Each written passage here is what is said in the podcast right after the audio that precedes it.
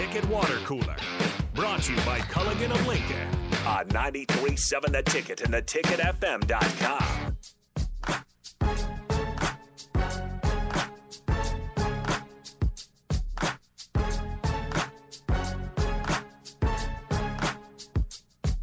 We're back here on the Ticket Water Cooler, just talking some good college football because why not? There's not really a whole lot going on. I mean, Not the- too much. Jordan Addison's working out with different quarterbacks. Bryce Young.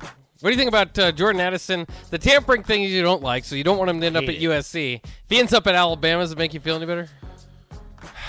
Honestly, that might make me feel worse. No. This is what I was thinking today. Again, I was kind of I was in a, in a weird spot. Took a lot of pre-workout. Was at the gym doing some shoulders. It's like, what if Jordan Addison followed Mark Whipple to Nebraska? I was losing myself a little bit, but then I thought, like, legitimately, if that happened, I, again, I don't want to be Mr. Kool Aid, but I, I will. If Nebraska were to get Jordan Addison, they would be a 10-win football team. I would put money on that. I'm not kidding. Uh, I'm being I'm and I'm like I'm saying this with complete seriousness. I think with Jordan Addison, Nebraska's a 10-win football team. He's the most pri- high-profile football player they've they would have had probably since you know Randy Gregory, and Ameer Abdullah. That's Yeah. for sure. Um, I don't know if I would automatically jump into ten wins. There's just a lot of questions around this team.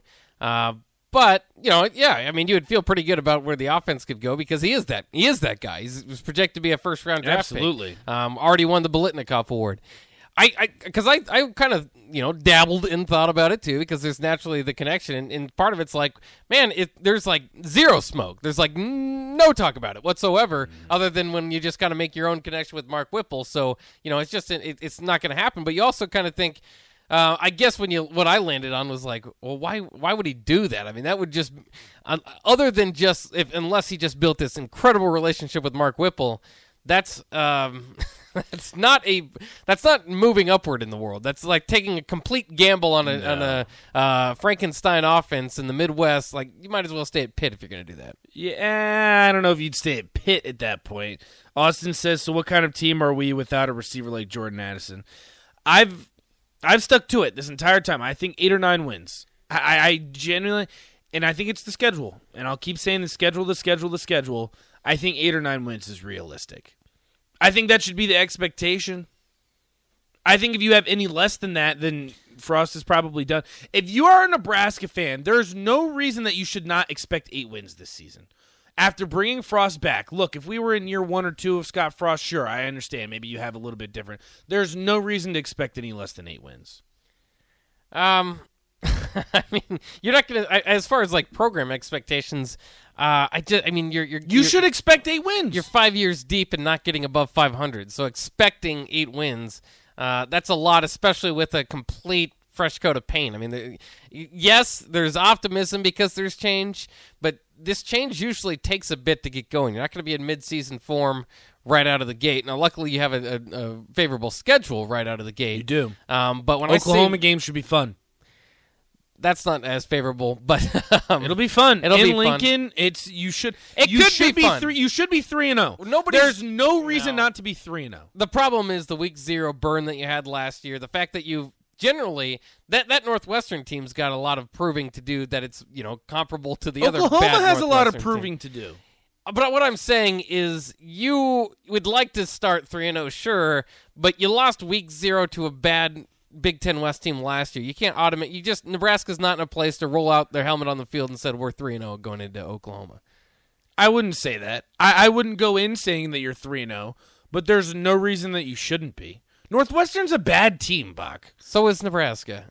Come on, no, they're not. You literally said that that was not a three nine football team. They're not a bad. it team. wasn't, but I, as I repeat to you, the, the the last year's team is not here anymore. This is not a majority of what made up of last year's team that was close is no longer here. Nebraska is not close anymore. As much as you hated that word, this is a brand new experiment, um, and maybe it works out. Maybe they're better. Maybe they they they finish games and all that stuff because of the changes you made. But you're not taking.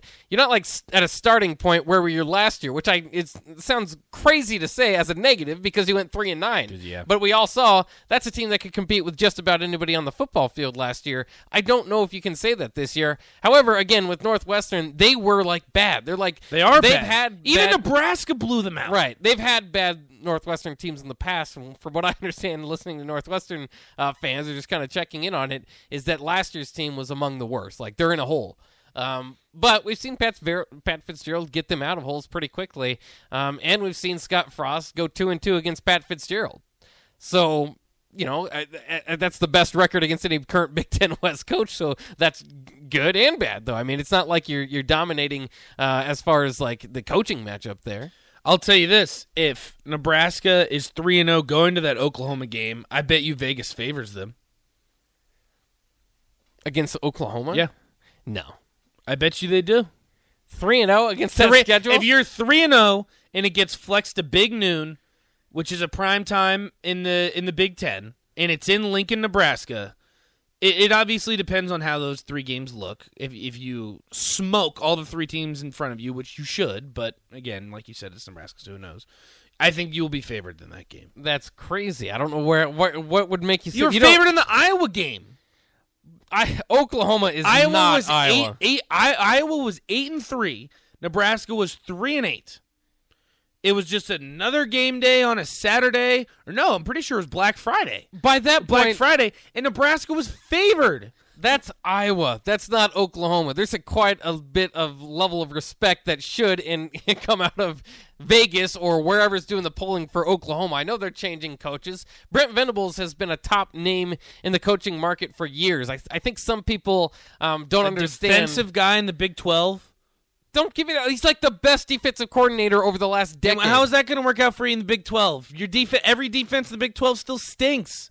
That's why when they go to the college football playoff, they get ran off the field. Well, this is an idea to to change that. We'll see how their offense is. Um, you know, Dillon Gabriel, all that. I do think Dillon Great Gabriel's a big pickup, but at the same time, he's coming off an injury. Marvin Mims. I mean, they got some players still there. I know a lot of them transferred out uh, and followed their, their coach over to Lin- Lincoln Yeah. Riley over to USC, but um, that's insane. There's no way Nebraska will be favored against Oklahoma unless OU just looks terrible against the UTEP or Kent State.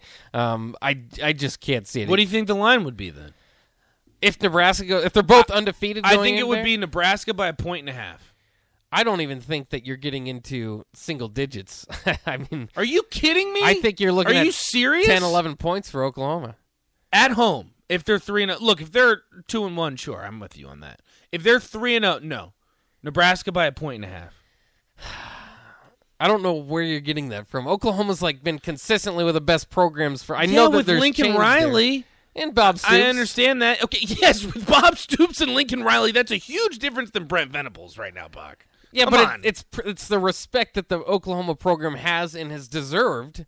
Um, if they were at home, I'm with compared you. to where Nebraska's been the last. And last years. year you had Lincoln Riley, and it was in Norman, and you had Spencer Rattler, who at the time was supposed to be the first overall pick in the NFL draft. again, that's last year. I mean, there's. I You're talking about the history of Oklahoma going into this. I'm talking about the recent history of Oklahoma during the last five years. You know, that's one of the top programs in the nation. When you talk about six or seven teams every year that's going to be in the college football playoff discussion, that's Oklahoma. In the last five years, if you're talking about being in the discussion for the Pinstripe Bowl, that's Nebraska, but they're not getting there. Texter says, "How could they not be fa- favored a three and zero team versus a team under a new rebuild?" I agree Nebraska's with that. a Nebraska's a rebuild. and not to the same extent. Corey says, "If they're both three zero, oh, there's no way Oklahoma is favored by double digits in Lincoln. You're crazy, Bock." Boom. I We'll like see. We'll see. I, I- and we'll, we'll see if Nebraska gets past Northwestern first. We'll take a quick break. When we come back, we'll look back to the year 2000. Very good Nebraska Oklahoma game that year. Actually, not that great, but we'll talk about it next. Jake Bachman here.